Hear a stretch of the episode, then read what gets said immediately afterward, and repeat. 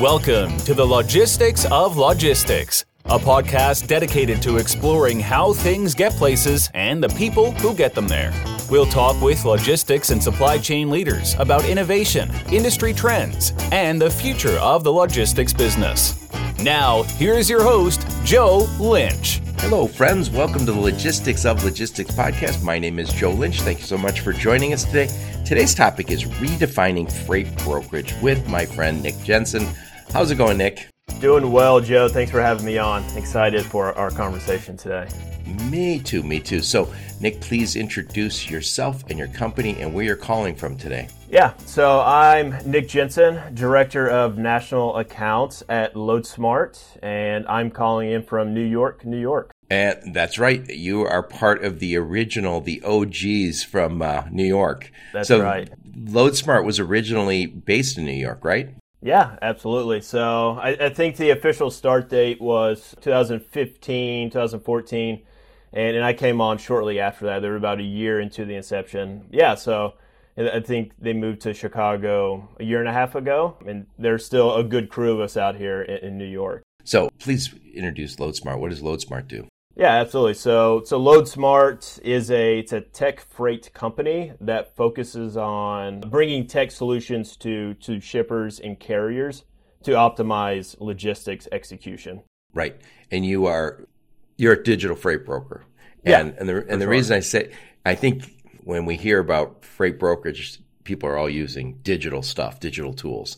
But I, d- I differentiate companies like LoadSmart who are kind of tech first that's not to say you don't have the ability to be, you know, old school freight brokers, but you use technology to do that, and and it is again a tech tech first focus, right? Tech focused company, absolutely. You nailed it. You know, the majority of our employees, like forty percent, you know, sit on that data scientist, engineer, product management side, uh, and the rest kind of filter into marketing, operations, and sales. But that's a, it's a big difference from what you see with the traditional freight brokers out there where it's majority operations and, and, and sales. So we definitely have so a. So would you say 40%? Of, uh, can you yeah. say how many employees you guys have now?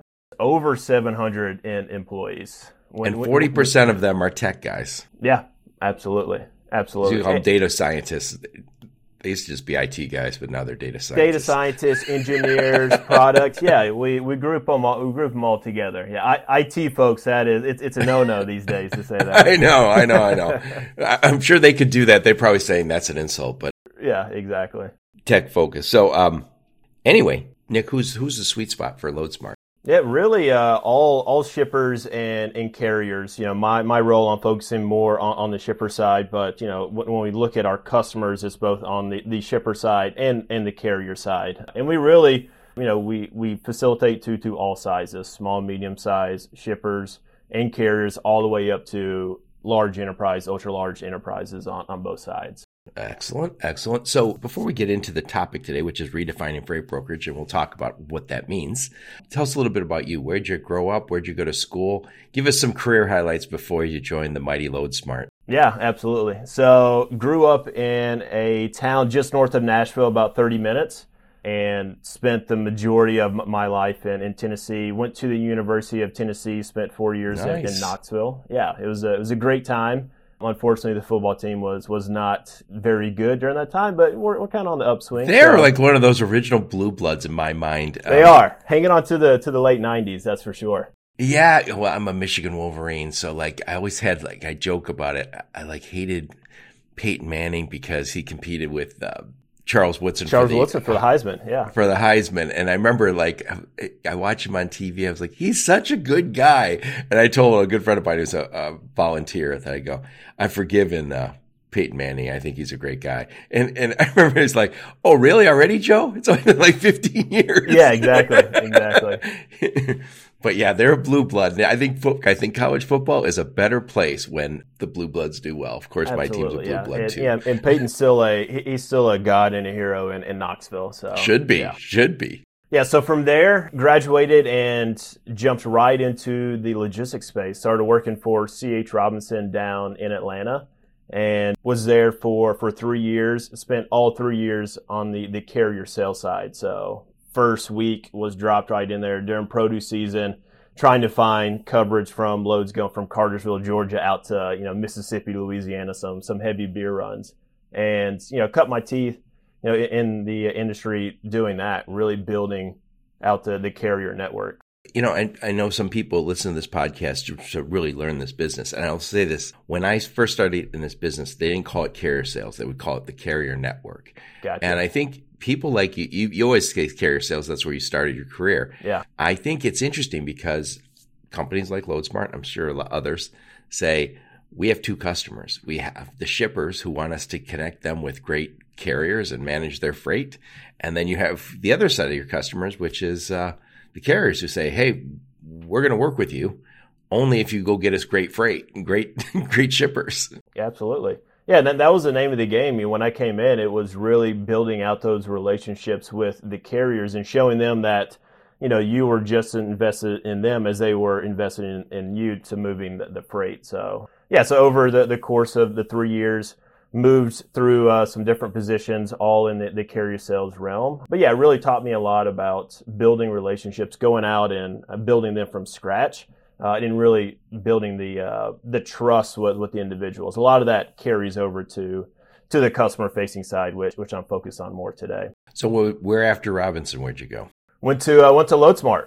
So very nice. Yeah, I um, got the opportunity. You know, actually, a recruiter reached out to me, and they, uh, you know, how they pitched it. They're like, "Yeah, do you want to join this this this new age freight brokerage that's automating the way you know we're pricing? They have instant pricing, and you know, they're really you know excited."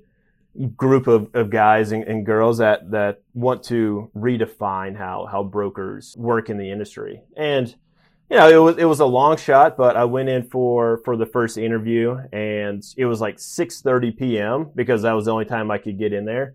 And at the time, 12, 15 employees, but all of them were still there. the The buzz in the office was just electrifying, and like I sat down.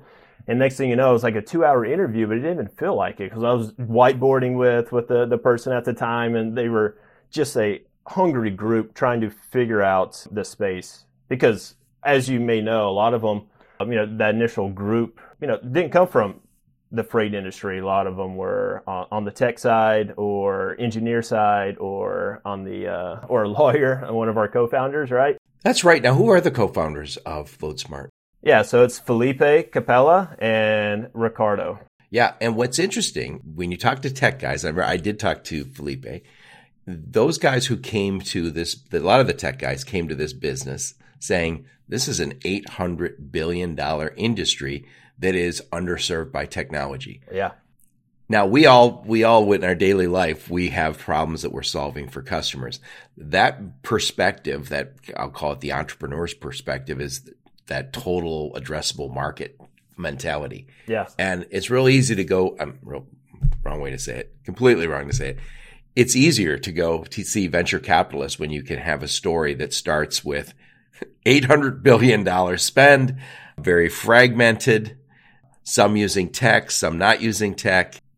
That's the space we want to jump into and grow and hopefully dominate at some point. And I think you guys are well on your way to doing that. But that, that again, I've heard multiple tech people who are come from the tech side. I say, why'd you get into this? And they say, size the market, lack of technology. What other place do we see that big a market with so little tech? Yeah, absolutely. Yeah, and one of that, I mean, that was one of the, the reasons I came over. I mean, at the time we were offering instant pricing, but you had to come to loadsmart.com, put in your OD pairs, and it would we would give you an instant rate right then and there. So the technology was. You mentioned OD pairs. Well, describe that. What that is? Yeah, it's just origin destination, right? So you would go to loadsmart.com and plug in Atlanta to Chicago, and we would give you. You got to put the zip rate. and the address and all that, and that would would that's when we so you hear somebody say OD pairs, That's the origin and destination pairs. Yes, for sure, for sure. And we've evolved so much since then. But, right. but even even just coming in and, and that being like the, the, sole thing that we were going out and, and selling, it was exciting because a lot of customers at the time had not seen anything like that. And then you know as we as we started to go after larger and larger shippers, we realized that we had to figure out a way to get that instant pricing into their world and automate that as, as much as possible. Instead of them coming to loadsmart.com, planners were going to do that. Right. Yeah, it's th- things have changed very rapidly in the last five, seven years. Absolutely. So anyway, today's topic is redefining freight brokerage. And let's talk about first, before we talk about redefining, let's talk about the traditional freight broker. And, and they're still out there. And you, you, you worked at CH Robinson. I know they're very, you know, they're growing their tech, but talk about the original, like the tech, the original freight brokers who don't have CH Robinson cash or a tech focus. Tell me how they're doing business today and what you would what you would perceive as some of the challenges with what they're doing. Yeah, and, and I think that you know when you we talk about traditional, you think old school, like picking up the phone to do a lot of things, emailing to to do a lot of the day to day task, building an army of, of reps to do simple simple tasks. Uh, that was that was definitely the world that that I lived in when when I first started in, in the industry, and I think there are a lot of brokers out there that still operate in that world although I think some of them are slowly moving into more of this digital cloud based right. and automated world. But yeah, I think the the biggest difference that, that, that you see between the the traditional and the digital players, which there's a few of us out there now, is just the the desire and curiosity to automate as much as possible, right? And that is the I think that's the the biggest driving difference. And we'll talk about some some other things too that right. uh, that are kind of separating. But yeah, I, I, think you know the industry is ripe for for for automation internally as far as just your, your processes, but also customer facing, carrier facing, you know, automating those uh, those as much as possible. And, and if I could elaborate on that, I think a lot of freight brokers, and maybe some to even still today, are probably a lot are still doing the cradle to grave model, which is I, as the broker, I, I make, I send emails, I make cold calls, I look for my own customers.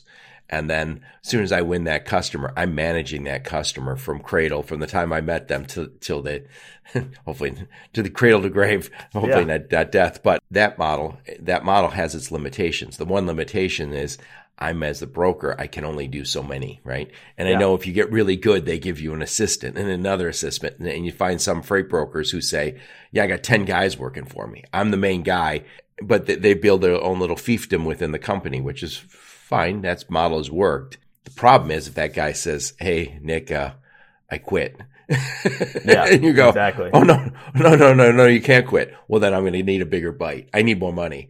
And, and I always say when you get a lot of, I get a lot of phone calls where people say things like, Hey, um, I want somebody with a book of business. Could you, could you connect me with someone? I go, it just doesn't work that way. You just can't call somebody and say, Hey, how many clients do you have and can you bring them all over here? I mean, it just doesn't work. Yeah, no, absolutely. But more and more companies are saying, I don't want to do that. I want I want to have some SDRs, uh, sales development reps. I want them to make appointments for my sales team and my account managers. And I have a marketing team.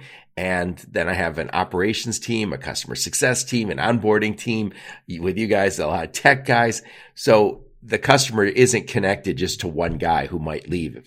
Right? Absolutely not. Yeah, yeah. What you kind of described there is almost like a little a little factory when it comes to onboarding a customer, right? It you know, it, it, has to pass through a, a, a, you know a few milestones, right, and then and then it it starts to, to live and grow within certain departments. You have processes, and you have processes that are uh, well known, and everybody is focused on their area, and you get better and better and better, and you create more and more tech around it.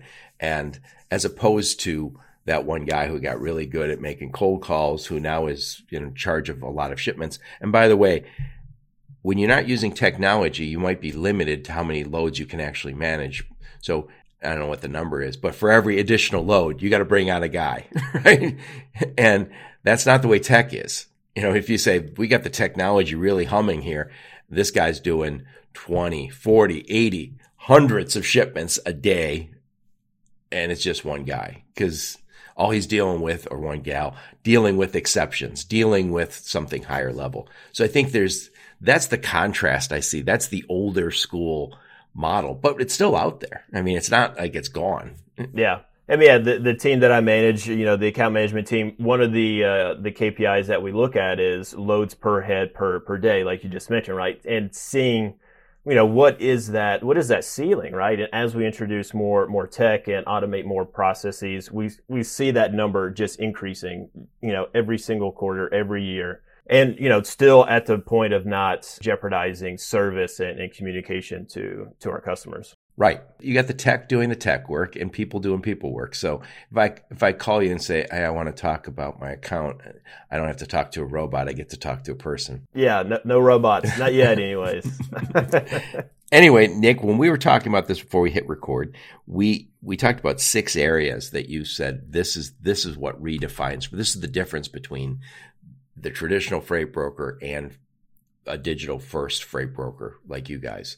So, what is that first thing that is redefining freight brokerage? Yeah, touched on it a little bit already, but it's the the automation, right? Automation to to drive efficiency. With the with tech out there, it's really just focusing in on where we can automate as much as possible to give the customers the uh, you know the, the benefit of of, of the automation, right? So you want to you want to create processes that that are systematic and can run 24/7 and there's very little interruption in in those type of automations.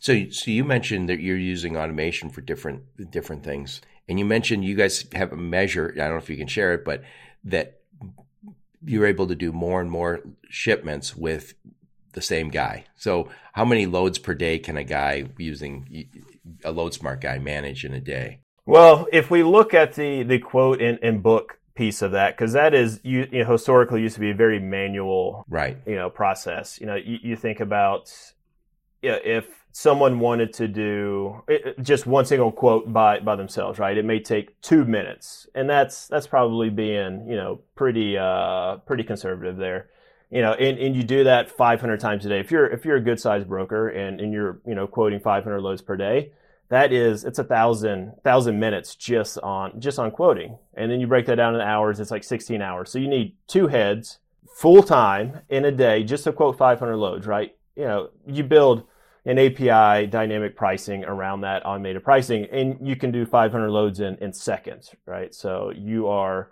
completely eliminating that that manual process and at the same time too you're also able to more more effective too. You're getting store, right store all that data too. Like if you're manually quoting that's very tough to, to store that all that information especially if you're doing it spreadsheets or you're using you know four different things to get your rate right? The last thing you want to do is then data entry that that rate into something else for you to go back in and analyze.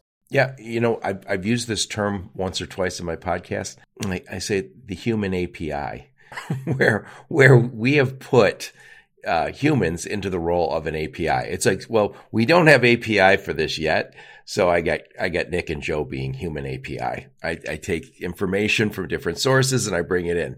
right? For sure. But yeah, the quoting and booking piece, like that's that's just one one piece of the, the puzzle that that we're looking to automate. Scheduling, pickup and delivery locations is is another thing, right? Warehouse uh, management. That's a that's something that I feel like you know we're just scratching the surface on and as we get more and more into it it's exciting. And i think you know if we can start to offer more real-time appointment scheduling and, and moving appointments around based on driver's location which we have more and more visibility into that that's just going to it's going to make everybody's life easier right? It's going to make the the warehouse supervisor and they won't be pulling their hair out saying where's the truck? Like they're going to know and they're going to shift that appointment to to the necessary time slot and move some other folks around, uh, and all that's done programmatically. Yep. So the first one is automation to drive efficiency, and you you should have a guy inside of LoadSmart using your tech should be able to manage significantly more loads, but not only manage them, but do a better job because using technology means there's not a whole bunch of human error in it. Yeah, exactly. And when I say human error, there's judgment, I should say. You know, I, I don't want to have to make Nick's deciding this margin, Joe's deciding this margin. That's a lack of consistency. You guys have, well, which brings us to the next point. So talk about the, the next point that is, uh, makes you guys different. Yeah. So the dynamic pricing and dynamic routing guide, jumping into that. Yep. What is dynamic pricing? Yeah, so dynamic pricing really it's taking uh, machine learning and using an algorithm to come up with with rates and provide that back to to the customer. So it's it's happening in, in real time. It's taking in a lot of different market conditions, internal data points, I can't remember how many uh, data points go into it these days, but it used to be, you know, it used to be like 40 something plus. I'm sure it's simplified a little bit more, but that is, that's what we mean by dynamic, right? You know, it's what the price we have today, actually this hour, is going to change in, in two hours, right? And it's all, you know, that really what's changing is like looking at you know market trends and also lead times a big one going into that so that that's what we mean by dynamic so that's what the airlines have always used that's so it's really it's really on trying to understand the market what what what the what the shipper will pay yeah. and say hey we can tell you that this is a 90% chance that they're going to say yes so you're giving them a price that's attractive enough for them to immediately go yes so so it kind of gets them to that buy now where it's like in the past, we had, you would say, Hey, Joe, I can do that load for you for $2,800. And I'd say, Oh, Nick, you got to do better. Somebody just said 2750 And then you, you call back to your carrier and go, I hate to do this to you. Can I knock $50 off of your rate? And they go, no, you can knock $25 off. And then you're like, uh, I'm not making enough. You start calling other carriers, right? And then, and then, and then you call me back and I, uh, I don't answer. And then you call me yeah, the load's already moved. Yeah, right? absolutely. So, so that, that is the old way without dynamic pricing where I think now you're able to say, I'm going to give Joe a price right away that he's going to say yes. And I'm, I, I probably an, an AI can say, I know Joe's account well enough that this is a 95% chance of him saying yes. yeah, exactly. And it's also looking at, you know, our confidence level of, of moving that load. You know, there, there may be situations where the, the customer just buys very well in that lane and we, as a at LoadSmart, we just haven't gotten to to that rate yet. so like we we put our rates where we're confident that we're going to move it with with based on our our carrier network. That may mean we're very strong in some lanes and not so strong in, in other lanes, right? Because again, it, it's taking all the information that we've aggregated external and internal internal being the the most important right looking at historically what we've what we've been able to do on on on those lanes and give the the customer that that confident rate. Right. And I think there's another piece to this which is I've taken I've taken out the individual judgments, right? So if I have Nick and Joe sitting next to each other, Nick's being very aggressive, lowering the margin and potentially putting us at risk of losing money. And Joe's on the other hand is, is being really greedy and is knocking our carrier price down lower and lower and uh, raising the price and we're losing business and we're upsetting customers and at the same time upsetting our carrier partners. You guys go, no, no, no, no. We're going to put the dynamic price in there. We're going to understand the market really well. We're not going to have this strong arm or again, uh, the behaviors that you might not want to see. Yeah, that, that, that's a very good point. Early on during our API dynamic rate conversations with some larger shippers, one of them made a comment that stood out and it's and it's stuck with me, you know, to this day. They said that they would rather have a machine price their their freight during a, a tight market than a human, right? Because a human's like, I'm gonna add an extra hundred or two hundred or three hundred dollars onto that, where a machine is just like it's taking all the the inputs and just spitting out a price. There's no emotion involved in it, right? When when the pandemic hit, I had somebody call me up, large shipper, and they said, "Should we go back and renegotiate our price with our uh, carriers?" And I was like, "You know, I wouldn't." I was like, "You know," and and by the way, this is a great company where they really kind of pride themselves on this long-term partnership. It's not so. So it was that was why they were asking, and I said, "I I, I just think that during a pandemic where you're trying to take advantage, but." Getting back to it, that dynamic pricing, they adjusted day one on what the pandemic prices were, then in day two. It, and it's not waiting. Me, you, we have all these biases in our head. We say, I think the market's falling apart. Yeah. I think I'm going to be able to lower the price on everything. I'm bringing my biases. I'm, we get tribal knowledge. I'm putting air quotes here. Yeah. Tribal knowledge. It's great, but better if you can take that tribal knowledge and put it into a system and have it be real knowledge. yeah, and, and, and the whole dynamic pricing is it's gaining a lot of momentum. D- dynamic pricing and dynamic routing guide. I was just at the E2open Supply Chain Conference. I think that's the, the full uh-huh. the full title earlier this uh, this month. And API pricing was a it was a big part of that. There were you know a couple sessions dedicated just to dynamic pricing. Uh, one specifically to dynamic routing guide, which it's a that that's a little bit different depending on how we want to, you know, insert our, our rates into to the TMS. Right. But, but it's definitely it's gaining a lot of momentum and you know shippers and TMSs are interested in including this right and, and part of the the bundle and and getting that and we're seeing you know we're one of the first to to market with dynamic rates API pricing into TMSs and now when we talk to to our shippers we're seeing seven, eight, nine, ten different uh, API dynamic pricing providers in their network these days. Right. So if I was to uh, work with LoadSmart, you guys have your own technology, obviously, transportation management system. Are people using your transportation management system, or are they using their own, like some of the large shippers, and then connecting to LoadSmart? Usually the latter. You know, especially with our larger shippers, they they they're already you know in bed with a lot of these large TMSs, and we're connected to every single one of them. So you know, getting that that connection set up. Some of them take longer than others, but you know, th- there's a couple of TMSs out there where it's it's seven clicks and bam, you have dynamic pricing inside your your routing guide or your spot portal. Yep.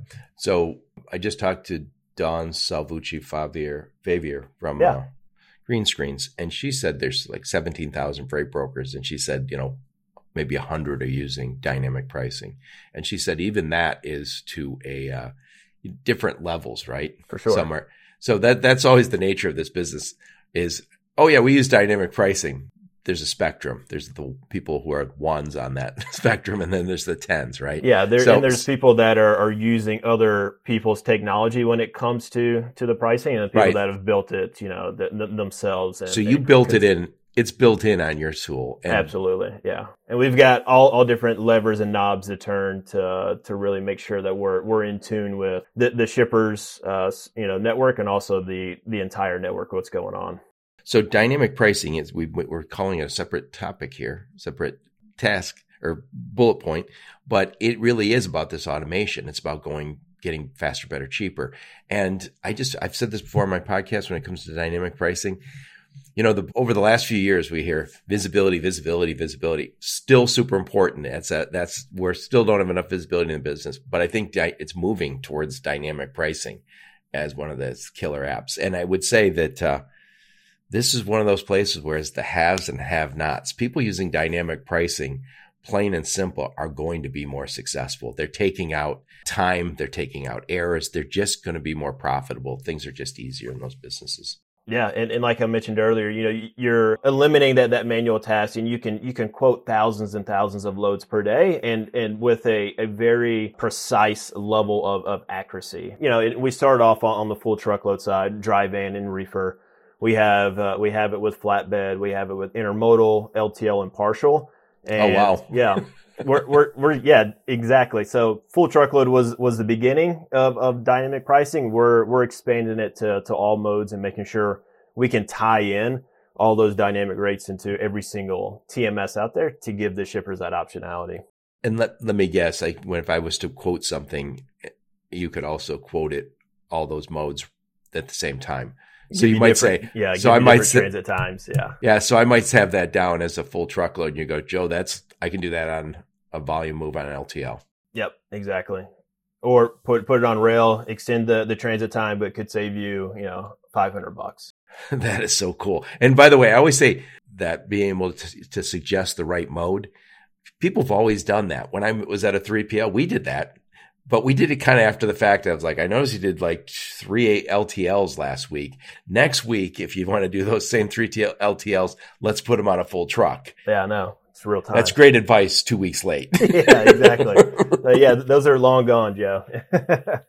but also, yeah, just one more note on on the uh, dynamic pricing. What uh, something else that it gives us is just you know us being able to to quote thousands of thousands of loads per day. It gives us all that data too, and now we have an insight into the customer's network, how it's operating, and we can start to you know have some additional conversations besides just like, hey, I can move that Atlanta to Chicago run for you, right? You can start to pinpoint trends and show that to them. Which brings us to our next bullet point. What's the next thing that's redefining freight brokerage, Nick? Yeah, so it's taken that that dynamic pricing and dynamic routing guide to to the next level. So rate guard is a is a solution that we've implemented with a few shippers lately. And the reason this this came about was dynamic pricing is is fantastic for for shippers, right? If you're a load planner, you have 10 API providers, they're quoting a lot of freight for you. You're getting a very good read into what the market is. You know, you know, your providers aren't missing out on on quotes.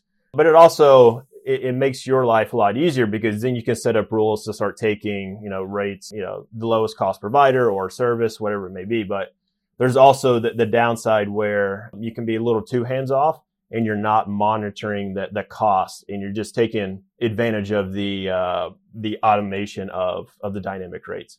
So where rate guard comes in into play is it puts a, you know, it puts a ceiling on these rates based on industry benchmarks or internal benchmarks for for the customer. So right. you can say, "Hey, here's here's our benchmark rate for for this for this lane or our entire network."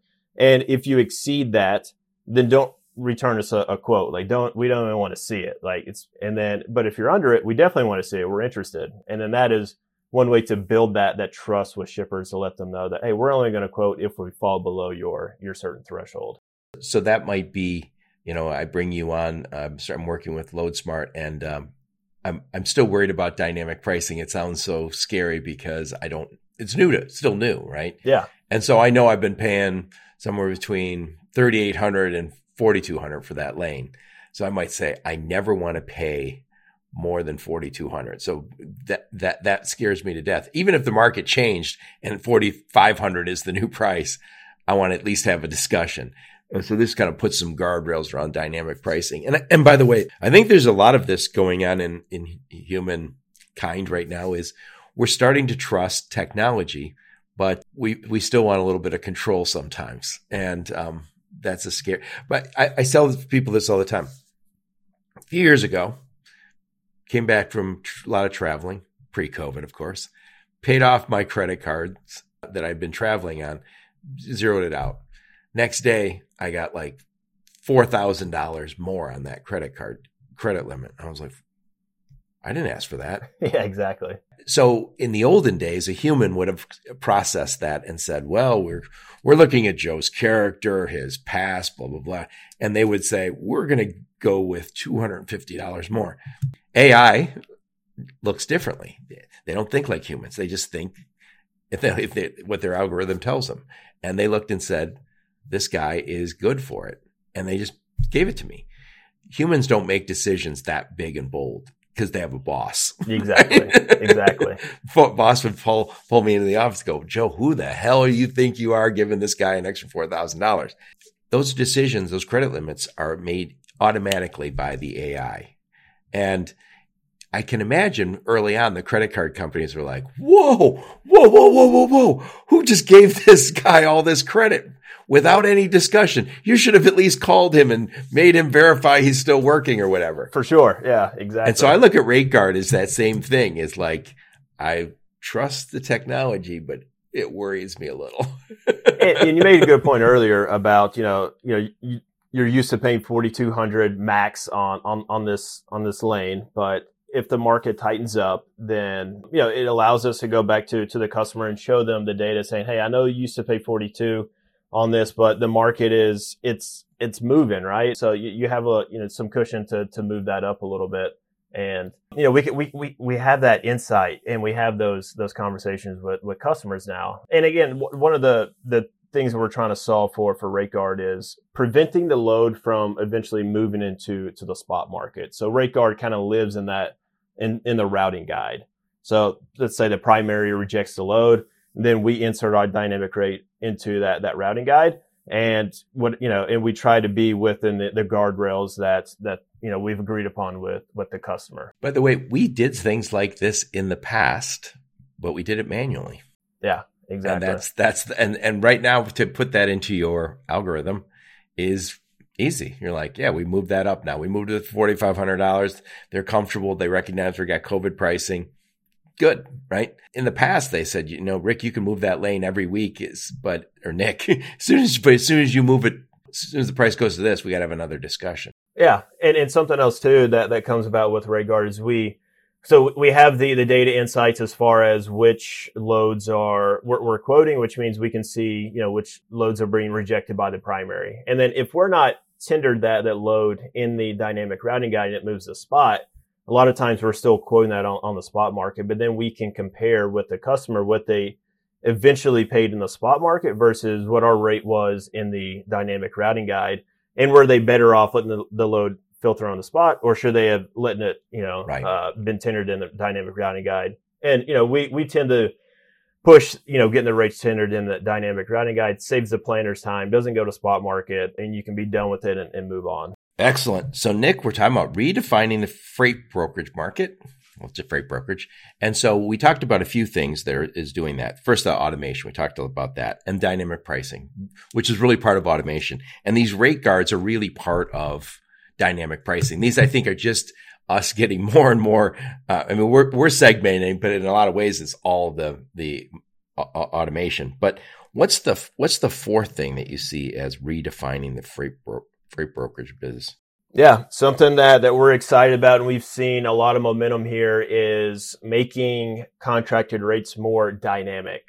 So historically, as you you probably know, is you go the shipper goes out all their providers and they you know shoot out thousands of lanes and people set rates for for those for for 12 months. And those are static paper rates and they just they stay there for for 12 months 24 months three years whatever whatever the agreement is. Right.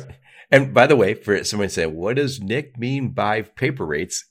Explain what you mean by that. Yeah so paper rates yeah, in, in the uh, in the traditional you know brokerage world it's you know you you sign that you're going to uh, uphold, you know, this, this rate for 12, 12 months. But if the, if the market tightens up, then, you know, there are decisions that are made to say, well, maybe it's not in our best interest to, to take it this load at this time, uh, because the market, you know, is bearing, you know, a, a higher rate. So, so I heard somebody say on my podcast once is paper rates are only good on paper. Meaning, yeah. and, and, to be fair, if I asked you, let's just say your old job, Nick, give me some rates for the next year on this lane, and it's just before COVID, it's it's the February before COVID began, and you give me a year's worth of rates, and you say, Joe, I'm good for this. I'm gonna actually, I'm gonna prick my finger. I'm gonna sign in blood. These rates are good. You're gonna yeah. be you're gonna be a happy guy. And then rates skyrocket, and you you have a choice to make, which is I'm gonna lose money hand over fist or I'm going to call Joe and say, I am so sorry. Rates went through the roof. Can you, can we work together? So we've, but what's a weird thing is right now, Nick, we are coming to the end of COVID without technology, just you. Would you feel comfortable giving me rates for the next year? it's, uh, we are. We're becoming a lot more confident, but no, that, I mean, you, that, you are. To take away your tech, just you. Yeah, you would no, you would not want to yeah, do it with, with what's happened over the past two two and a half years. Yeah, there, there's definitely some hesitancy to to put out 12 month rates. And that's the weird thing about it. We we we have as a as a carrier in that trick bag of do I give really aggressive, you know, be aggressively low on what I make so I can win the business, or do I go a little high and then even if rates go higher, I'm protected if you go high, then, then you run the risk of not even getting, yeah, getting the, the business, right? And, and we've seen kind of the, the shift of, of shippers too, moving from those annual bids to, to smaller bids, monthly, quarterly. Right. That's, that's the ticket. And, yeah. and, and that's another thing. The RFP process is a pain in the ass unless you got cool tech. So, so basically your reliable contracts is the antidote to paper rates. Yeah, exactly. So what we're what we're solving for here is we're going to our rates are going to fluctuate with the market. We're going to set a uh, there's two rates that we're going to set with with the customer. There's going to be the target rate and then there's going to be the ceiling rates. And then we're, you know, our goal is to stay below the the ceiling rate. So in in a scenario where target rate's a thousand dollars and we source the the carrier at twelve hundred dollars, and the ceiling is let's say 14 we're we're in between the, the target and, and, and the ceiling rate and we make you know 4% on like the management fee or whatever it may be.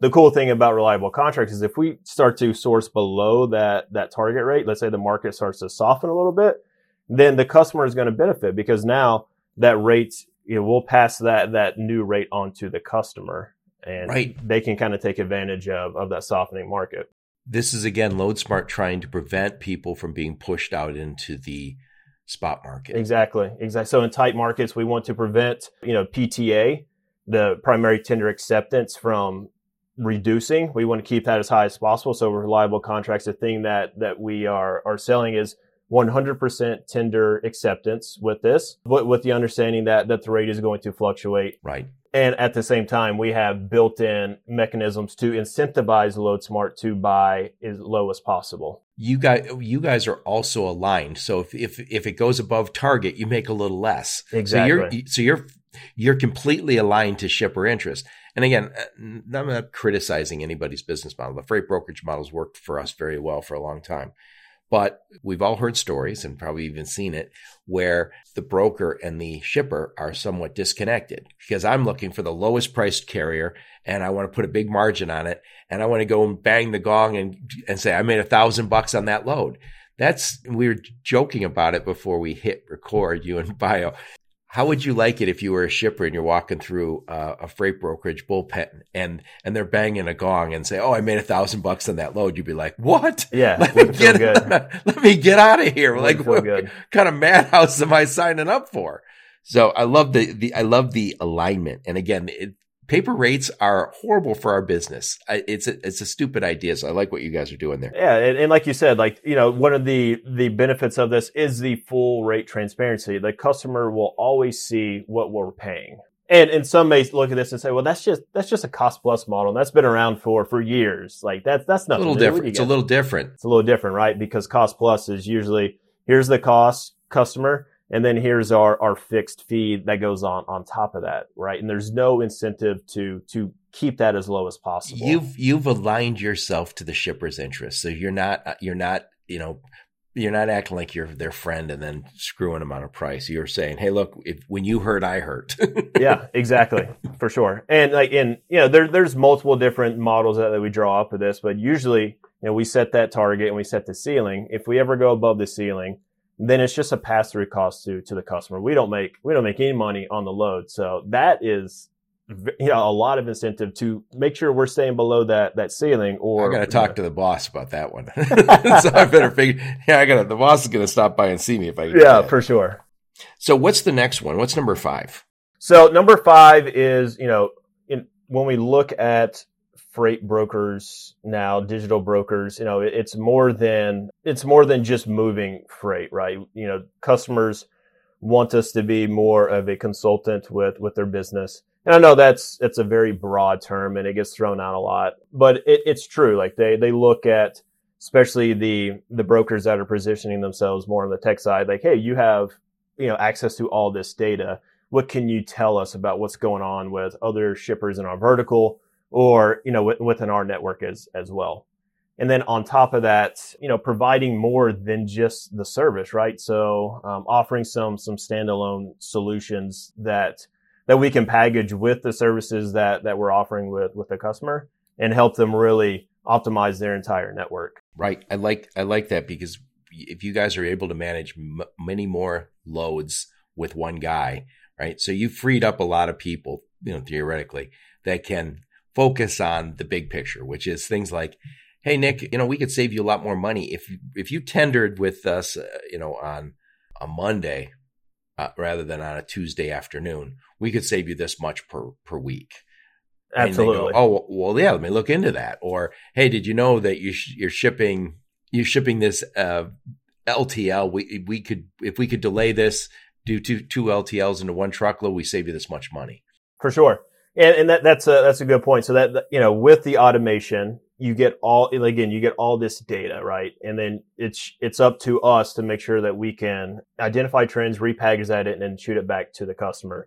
One quick story on, on that. We, um, as as you know, shippers are always rating their providers on, on you know on a weekly, biweekly, monthly basis. You know, what's your on time pick, your on time delivery, your PTA, all that. So during the you know with this one customer, we were going through our monthly scorecard conversations, and you know we were having trouble out of a, a, a certain lane, and you know started looking at the numbers, and you know we look at a lot of different data points And one that really stuck out to us was the the lead time on on these tenders. And we just assumed this is a large shipper. They obviously probably had this lead time data, but we presented it back to them and they were like, whoa, like we're not even looking at that. And now, how are you guys coming up with that that information? And we're like, wow, that's yeah, it's pretty. You know, easy. It's a you know you tendered to us on this date, and here's a pickup date.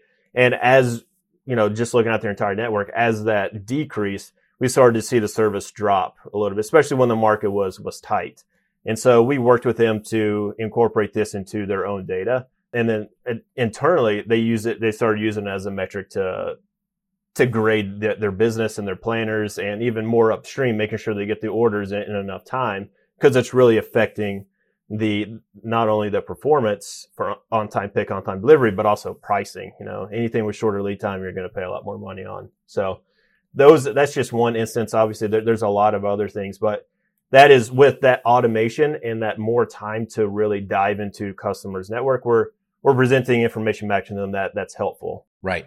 And again, you're going after the cost of this. So rather than say, you know, traditionally, if somebody said, I want my freight broker to save me money, they were lowering their margin or looking for a cheaper carrier. What you guys are saying is, I don't want to, I don't want to ding my carrier. They're my customer too. I want to find ways that we can all make money, eh, but lower the cost, right?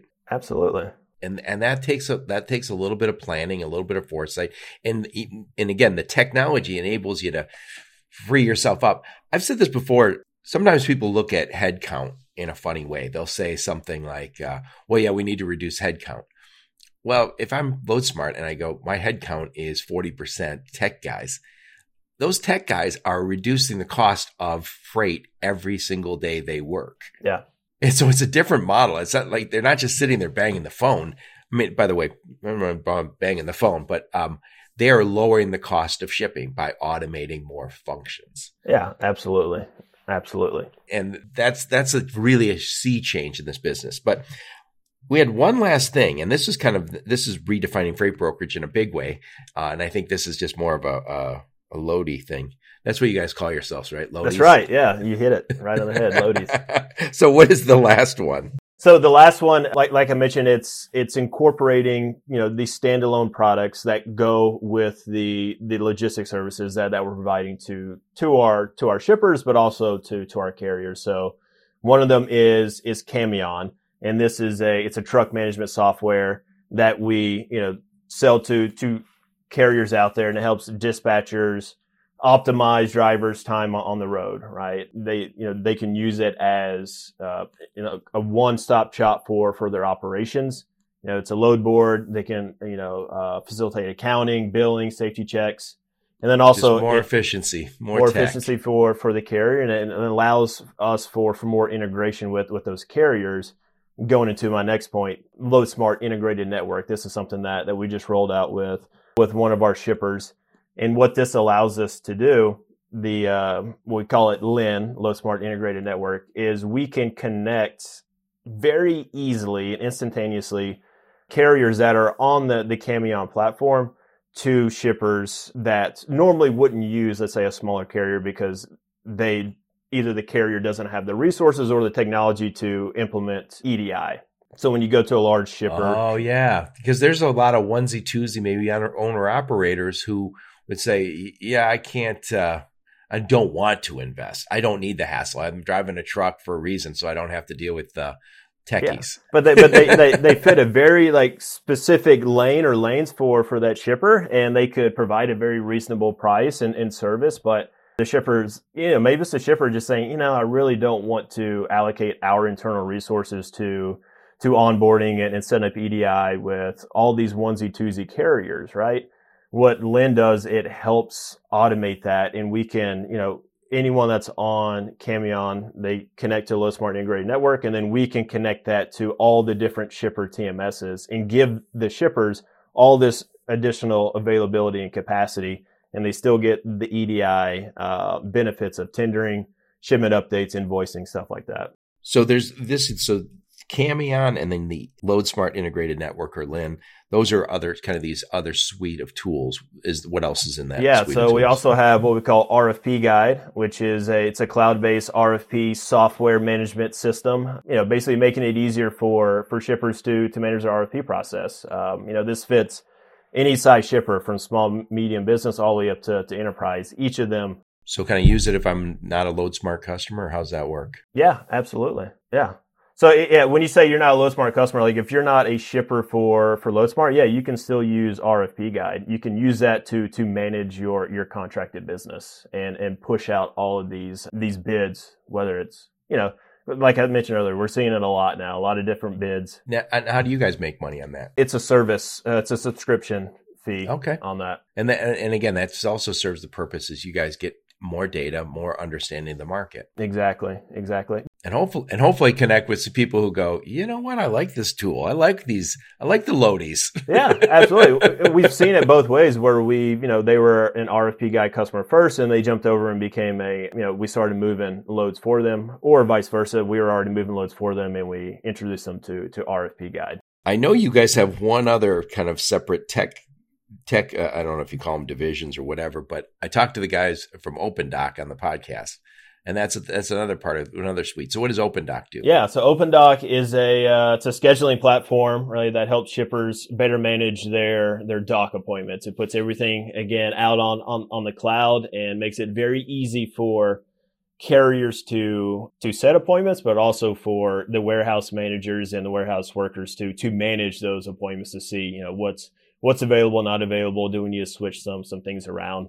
And it just it cuts out the the phone call, the emails, because right. I can't tell you how many times you know you know we we would call facilities and warehouse manager would answer like yeah I need an appointment for for next Tuesday. He's like all right I got you down 9 a.m. and you go to show up and he never and he never inputted into to the system. This allows the carrier to go into that into Opendock and actually set that appointment so it's confirmed right and there's no there's no misinformation there's no missing or you know you, you didn't carry that information from notepad to to to your system. It's happening right then and there in real time. And also it's uh it, it, it gives the it gives the warehouses all the data that they need on the back end to see like which appointments are working not working when are we when are they usually late why are they late stuff like that. More data more data. That's right. Name of the game yeah, you know, the the promise of the digital supply chain is we'll have visibility. And we've talked about visibility a lot in the last, you know, few years. Obviously very important. But I don't want to just have visibility to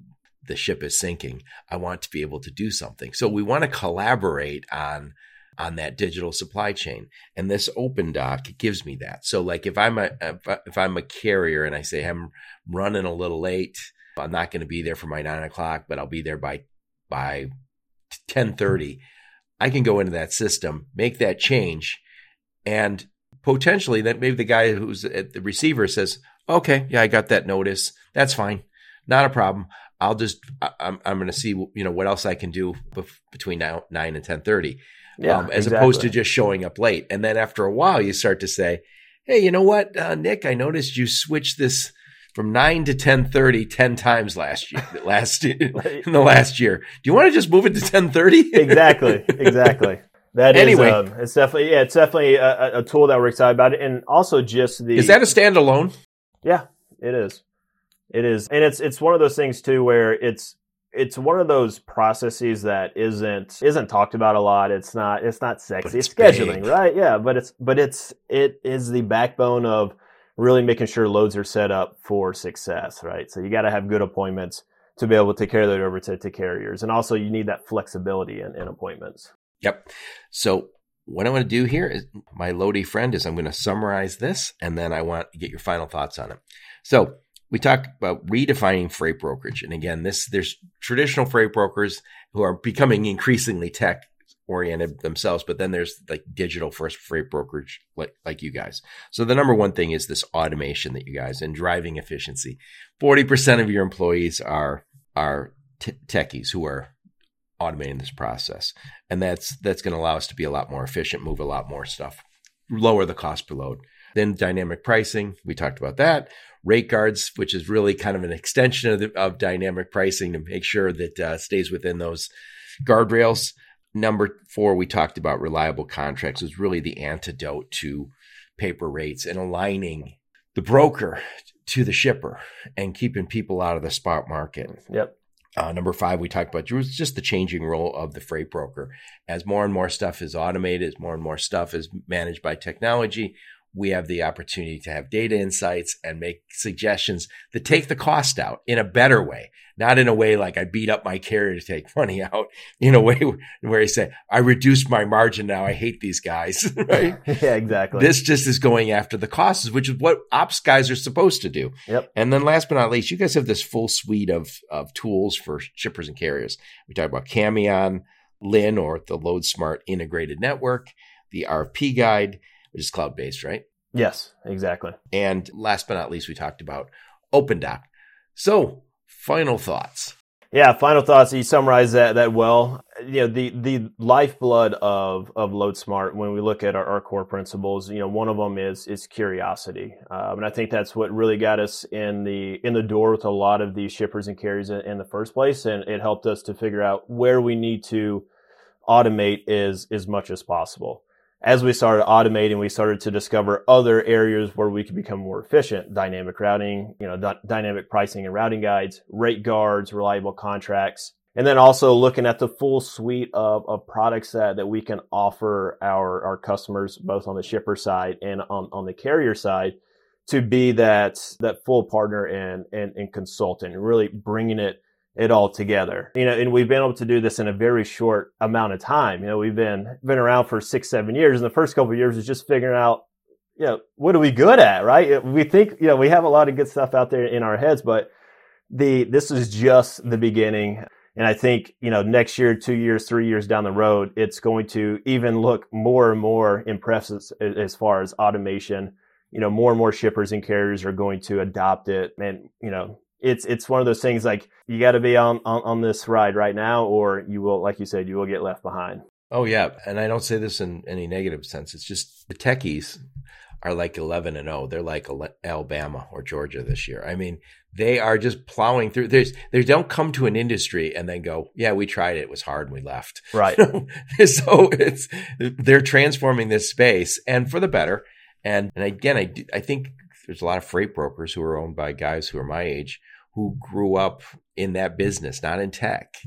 And they're making this awkward adjustment or awkward move, but it's not it's not going to be easy for everybody to make the move to tech. Yeah, no, absolutely. So, Nick, before you go, tell us what conferences you guys going to? Where will we see where will we see all you loadies if we go to conferences? Yeah, it's uh, it's exciting. We've already been to to a lot this year. We've got a, a full agenda for. Now, did you go to Manifest? Yeah, we were at Manifest. I'm going next year. I did not know about it. People were talking about it on my podcast, and I was like, uh, don't even know what that is, but I will be there next year. I, I did not go, but you know, I talked to some some folks that did, and they they had a good time. It was very good. But I, like I mentioned, I was at E2open. That was that was a very good one. We're going to be at TIA in San Diego later, I guess, in next week. The uh, FreightWaves Future Supply Chain in Rogers, Arkansas, in in May. That that's in Northwest Arkansas. I just did a podcast with a professor from there yesterday. Okay. Yeah, I, I, visited Northwest Arkansas, you know, last year, and it was uh, it's a beautiful place. You know, most people don't realize it, but it's a it's a good place to visit. Yeah, it's it's it's one of the one of the cool things about what's going on there is you know the the big four are uh, JB Hunt, obviously Walmart, ArcBest is there, and then Tyson, and they've really developed a, a, a supply chain hub there. I mean, and it's something so funny if you're uh, you know, if you're my age and you go, Arkansas, what the hell is in Arkansas? There's that farms or whatever. And now it's like, yeah, it's a supply chain hub. And by the way, University of Arkansas, number one uh, among supply chain schools on Gartner's list. Interesting. Wow, I didn't know that. A lot of other people would say, well, what about Michigan State or MIT? Lots of good supply chain schools and a lot of lists. That's the name of the game. More lists, more number ones. Yeah, all, all, the folks from Tennessee, when you went to Arkansas, it was usually to to go duck hunting, right? They had very good duck hunting west of the, right. the, Mississippi. And then the last one we'll be at is Gartner Supply Chain in Orlando in, in June. But there, there's several more, but those three are going to be the top ones that, that we're focused on for this quarter. Okay. So, Nick, how do we reach out and talk to you guys over at LoadSmart?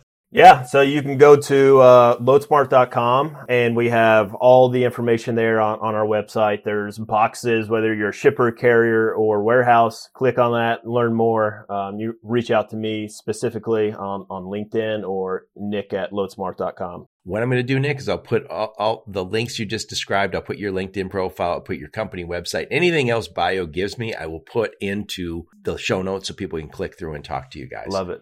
Nick, thank you so much for taking the time. Joe, it was a pleasure and happy to be on. Yep. And thank all of you for listening to my podcast. Your support's very much appreciated. Until next time, onward and upward.